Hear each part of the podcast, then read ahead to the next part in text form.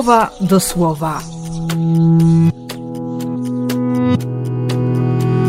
Rozważania księdza Grzegorza Mączki.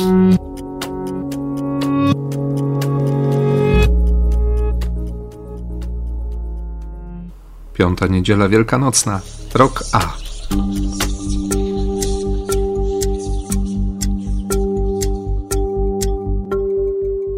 Z dziejów apostolskich. Poszukajcie bracia wśród siebie siedmiu mężów z dobrą opinią, pełnych ducha i mądrości.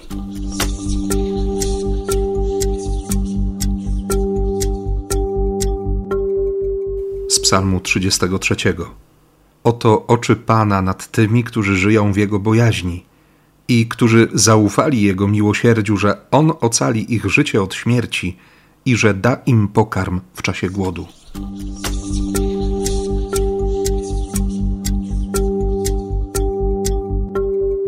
Z pierwszego listu świętego Piotra. Przychodźcie do Niego, do tego żywego kamienia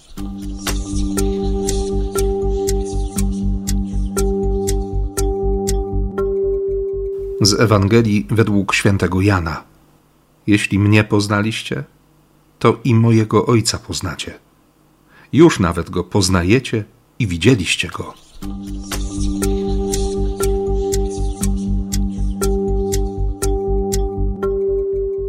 Siostry i bracia, kolejna wielkanocna niedziela, w której dziękujemy Bogu za to, że, że daje nam łaskę, że daje nam siebie że pozwala nam doświadczyć bliskości, która jest, która jest uzdrawiająca, która jest ożywiająca, która uczy nas innego spojrzenia na świat niż tylko przez pryzmat naszych ludzkich spraw. Jak bardzo ważne jest to inne spojrzenie, mówi nam dzisiejsze pierwsze czytanie.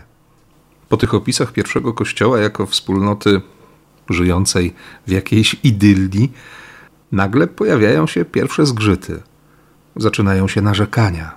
Przychodzi ten czas, w którym pojawia się bardzo dobrze nam znane określenie jeszcze z czasów wędrówki Izraelitów przez pustynię po wyjściu z niewoli egipskiej, opisane szczegółowo w Księdze Liczb, pojawia się zła mowa, laszom.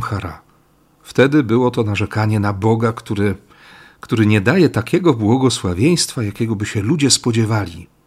Choć do końca trudno powiedzieć, czego się mogli spodziewać po ponad 400 latach w niewoli. Ale wiemy dobrze, że oczekiwania człowieka i jego apetyt na, na nie wiadomo co bywa naprawdę potężny. Jesteśmy żarłocznymi stworzeniami. Chcemy więcej, ciągle chcemy więcej. Wtedy, w czasie wędrówki po pustyni, te złe słowa, zła mowa przybrały postać węży, kąsających śmiertelnie. I ratunkiem było spojrzenie na potężnego węża miedzianego, który był umieszczony w środku obozu na wysokim palu. Znamy ten znak, ten symbol, który oznacza ostatecznie Chrystusa. Zresztą sam Jezus mówił o sobie, że, że trzeba, aby go wywyższono tak, jak Mojżesz wywyższył węża na pustyni. Że ten moment chwały, moment spojrzenia na tego, którego przebili, będzie związany z łaską wybawienia od grzechu, od śmierci, od skutków również tej złej mowy. Lektura pierwszego czytania pokazuje nam, że i Kościół w tych nawet nie tyle pierwszych wiekach, co, co pierwszych latach swojego istnienia, również zmagał się z takim problemem. Zaczęło się narzekanie, niezadowolenie, podejrzliwość. Mówi się często, że jeśli nie wiadomo o co chodzi, to chodzi o pieniądze. Tutaj było wiadomo, że chodzi o pieniądze. Wspólnota wierzących składała się nie tylko z Żydów mieszkających od wieków w cudzysłowie, w Jerozolimie, ale też Żydów, którzy mieli pochodzenie greckie, Żydów schellenizowanych, posługujących się o wiele częściej językiem greckim niż rodzimym aramejskim, przybywających z różnych miejsc Imperium Rzymskiego i, i przesiąkniętych, w cudzysłowie, tym greckim światowym myśleniem. I właśnie oni, widząc sposób podziału dóbr, zaczęli doświadczać jakiegoś odsunięcia, poczuli się obywatelami tej gorszej kategorii. Jaka jest reakcja grona apostolskiego? Zwołali zgromadzenie całej wspólnoty i ogłosili: Nie jest słuszne, byśmy zrezygnowali z nauczania Bożego Słowa na rzecz działań charytatywnych. Wybierzcie zatem spośród siebie, bracia i siostry, siedmiu mężów, cieszących się pośród Was dobrą opinią, pełnych ducha i mądrości. My będziemy dalej niezłomnie koncentrować się na modlitwie i nauczaniu Bożego Słowa. Postawa ofiarnej miłości, o której mówił Jezus i, i której uczą apostołowie, będąc sami świadkami tej miłości, wyrasta ze słowa, z wiary Słowu Boga. Więc potrzeba tych, którzy będą nauczać. A z drugiej strony potrzeba w kościele konkretnych przestrzeni, konkretnych ludzi, którzy będą zajmować się pomocą charytatywną.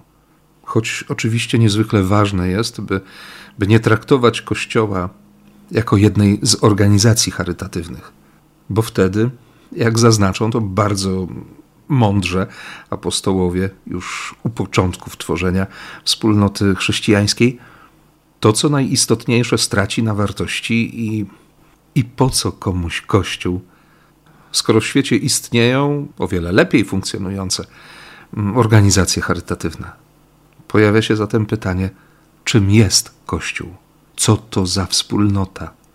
Pytanie, na które znajdujemy odpowiedź w ciągu tego roku duszpasterskiego, kiedy samych siebie stawiamy nieustannie wobec kwestii wiary w Kościół Chrystusowy. Szukamy odpowiedzi na pytanie, co jest wiążące w Kościele – na czym polega budowanie wspólnoty, co to znaczy, że Kościół jest Chrystusa i jak ważna jest nasza obecność w tej wspólnocie. Kontekst tego pierwszego czytania zachęca nas dodatkowo do modlitwy za tych, którzy, którzy mają się w Kościele zajmować również tą przestrzenią charytatywną, aby, jak to zostało wyrażone w kryterium apostolskim, cieszyli się dobrą opinią byli wypełnieni duchem Boga i mieli w sobie tę duchową mądrość. Już za niebawem, bo w czwartek będziemy uczestniczyć w wielkiej radości naszego diecezjalnego kościoła, w którym ośmiu alumnów naszej diecezji otrzyma święcenia diakonatu. Wierzymy, że po tym okresie formacji są to ludzie, którzy cieszą się dobrą opinią, bo takie świadectwo również zostanie wypowiedziane na głos we wspólnocie Kościoła w czasie święceń, że mają w sobie Ducha Bożego i że odkryli i współpracują z mądrością Boga. Tym niemniej nie tylko tych ośmiu, ale i wszyscy nasi alumni, wszyscy, którzy na całym świecie przyjmą święcenia diakonatu i prezbiteratu, potrzebują naszej modlitwy. A wszystko po to, by, jak to przeczytamy w ostatnim wersecie dzisiejszego pierwszego czytania. Wskutek tej decyzji Słowo Boże nadal bez przeszkód rozchodziło się szeroko, by liczba uczniów Pana szybko wzrastała, by wielu okazywało Bogu swoje posłuszeństwo i wkraczało na drogę wiary. Niezmiennie uśmiecham się, gdy czytam o tym, że, że bardzo wielu kapłanów przyjmowało wtedy wiarę.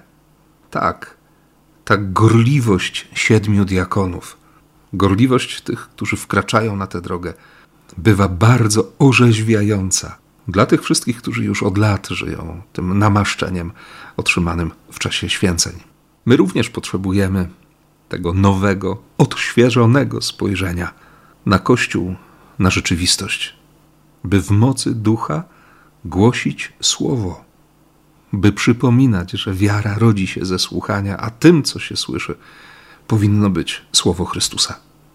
Dlatego tym bardziej cieszy mnie dziś komentarz do pierwszego czytania, jakim jest Psalm 33, pięć jego początkowych wersetów i potem werset 18 i 19. Oto oczy Pana nad tymi, którzy żyją w Jego bojaźni i którzy zaufali Jego miłosierdziu, że On ocali ich życie od śmierci i że da im pokarm w czasie głodu. Oczywiście możemy ten tekst bezpośrednio odnieść do sytuacji opisanej w dziejach apostolskich, ale jestem pewien, siostry i bracia, że, że nasza perspektywa sięga o wiele dalej, że chcemy rozradować się Panem, że poznajemy dziś i spotykamy po raz kolejny Boga, który kocha miłosierdzie, Boga, w którego planach jest wypełnienie łaskawością całej ziemi i że jesteśmy tymi, którzy mogą ufać Jego miłosierdziu, bo wiemy, jak dobry jest Pan. Przekonaliśmy się przecież wiele razy, że dobry jest Pan. I tym mocniej brzmią wtedy w naszych uszach słowa świętego Piotra, który na przestrzeni kilku wersetów drugiego rozdziału swojego pierwszego listu aż pięć razy użyje słowa kamień. Najpierw nazywając Chrystusa żywym kamieniem, kamieniem drogocennym, umiłowanym, kamieniem, którym wzgardzili budowniczowie i dlatego stał się on dla nich kamieniem potknięcia. Ale to także główny kamień spajający Bożą budowlę. A wszystko zaczyna się od, od tego żarliwego wołania: Jeśli doświadczyliście już łagodności Pana, garnijcie się do Niego. Przekonaliśmy się o tym, że Bóg ma miłosierdzie, że Bóg prowadzi swój Kościół, że jesteśmy Kościołem Chrystusa, że doświadczyliśmy odpuszczenia grzechów, żeśmy zostali wyrwani z niewoli śmierci. Nasze życie, całe nasze życie jest świadectwem o łasce i łagodności Boga, więc możemy do Niego przylgnąć całym sercem. Możemy się do Niego garnąć, bo przecież między innymi tym jest nasz udział w Eucharystii. Kiedy stajemy przed Bogiem, by przyjąć kolejną łaskę, tak, chcemy więcej, chcemy coraz więcej. I Bóg odpowiada na te nasze pragnienia.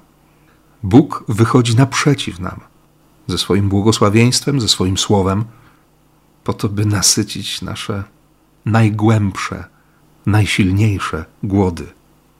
Ale jednocześnie święty Piotr zwraca naszą uwagę na fakt, że, że każdy z nas staje się żywym kamieniem, który jest użyty przez Najwyższego do zbudowania zupełnie nowej duchowej świątyni. Każdy z nas. Nie da się powiedzieć, wierzę w Boga, ale nie wierzę w Kościół. Nie mam z Kościołem nic wspólnego, z takim Kościołem. Nie chcę mieć nic wspólnego. Nie da się zbudować świątyni używając tylko dwóch kamieni: tego, który jest fundamentem, który jest głowicą węgła, i kamienia, którym jestem choćby ja.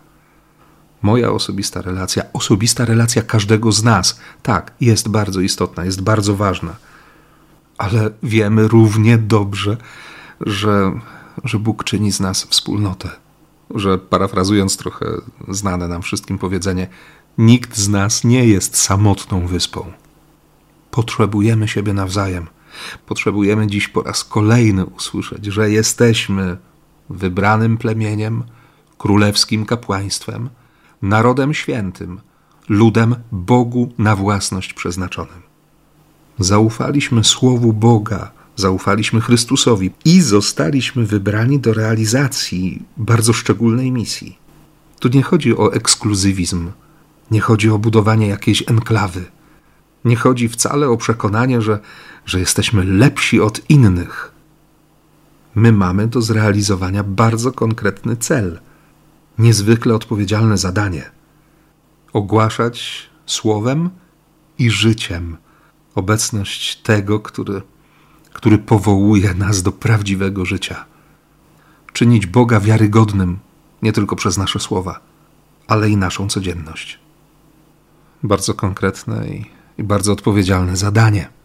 Ale na szczęście Bóg, który nam zleca to zadanie, daje też łaskę, bo łaska zawsze wyprzedza powołanie. Dlatego Jezus dziś mówi tak bardzo mocno do swoich uczniów. To jest jeszcze ten czas przed męką, czas ostatniej wieczerzy. Nie pozwólcie na to, by wasze serca pogrążyły się w zamęcie. Jeśli ufacie Bogu, zaufajcie i mnie. Ja jestem drogą, prawdą i życiem. Ja jestem w Ojcu, Ojciec jest we mnie. My oczywiście zupełnie inaczej patrzymy i słyszymy te słowa, które wypowiada Jezus. Apostołowie wtedy, w czasie tamtej wieczerzy, nie bardzo rozumieli, co się dzieje. Dlatego pojawiały się te pytania. Panie, nie wiemy, dokąd się wybierasz, jak więc moglibyśmy znać drogę? Albo ta szczera, płynąca z głębi serca prośba Filipa: pokaż nam Ojca, to nam wystarczy. A Jezus po prostu zachęca do zaufania. Do zaufania, jakie ma panna młoda, czekająca na przyjście swojego męża, kiedy ten przygotuje ich wspólny dom, kiedy jego ojciec wyznaczy konkretny dzień wesela. Bo słowa Jezusa Zapewniam was, że w domu mego ojca jest wystarczająco dużo miejsca do zamieszkania dla wszystkich, którzy mi ufają. Gdyby tak nie było, to bym wam powiedział. Niedługo tam wrócę i przygotuję miejsce dla was. Kiedy to uczynię, wrócę tu, by zabrać was do siebie, abyście i wy byli tam, gdzie ja jestem. To jest e, obraz nawiązujący do żydowskiej tradycji zaślubin. Po ślubie pan młody zostawiał oblubienicę w domu jej rodziców. Ona miała na niego czekać. Jej zadaniem było być gotową i wierną. Natomiast pan młody udawał się do domu swojego ojca, budował mieszkanie dla siebie i, i dla swojej żony. Gdy ten dom był już gotowy, pan młody czekał na decyzję swojego ojca, który przygotowywał wesele. I dopiero po wyznaczeniu odpowiedniego dnia oblubieniec szedł po swoją wybrankę i sprowadzał ją na ucztę weselną. Często ta podróż odbywała się w nocy, przy blasku pochodni, wśród radosnych śpiewów całego orszaku weselnego. I dopiero po zakończeniu uroczystości weselnych młodzi udawali się do, do swojego nowego domu. Obraz, który rysuje Jezus przed swoimi uczniami w czasie ostatniej wieczerzy, wiedząc o tym, co ma się wydarzyć jest obrazem wypełnionym tęsknotą Boga, Jego miłością do każdego człowieka. To porównanie do zaślubin pokazuje niezwykłą intymność naszej relacji, tę wyjątkowość. Tak, nieprawdopodobne i niepowstrzymane pragnienie Boga, który chce wejść z każdym z nas w niezwykle osobistą relację ale jednocześnie pokazuje nam i buduje z nas wspólnotę Kościoła, aby stworzyć przestrzeń do dojrzewania tych relacji, do wzajemnej pomocy, do uczenia się i nabywania umiejętności słuchania Słowa Bożego we wspólnocie, przyjmowania sióstr i braci. On po prostu daje nam okazję do tego, byśmy żyli tą miłością, tą ofiarną miłością, której doświadczamy od Niego samego zaufajcie mi. Dlatego właśnie Jezus tak mocno prosi o zaufanie i przekonuje o tym, że, że Bóg Ojciec Wszechmogący objawia się w swoich dziełach, że ktoś będący w świecie ma prawo odkryć w każdym z nas obraz i podobieństwo do Boga. Dlatego właśnie, siostry i bracia, po raz kolejny zachęcam nas wszystkich do żarliwej modlitwy za Kościół. Za każdego z nas za wszystkich, których Bóg powołuje do wiary, do łaski, za nas, którzy jesteśmy obrazem Jego miłości w tym świecie. I takiego spojrzenia na Kościół, i takiego doświadczenia Kościoła, takiego bycia Kościołem, Wam wszystkim dziś życzę. Niech tak się stanie. Amen.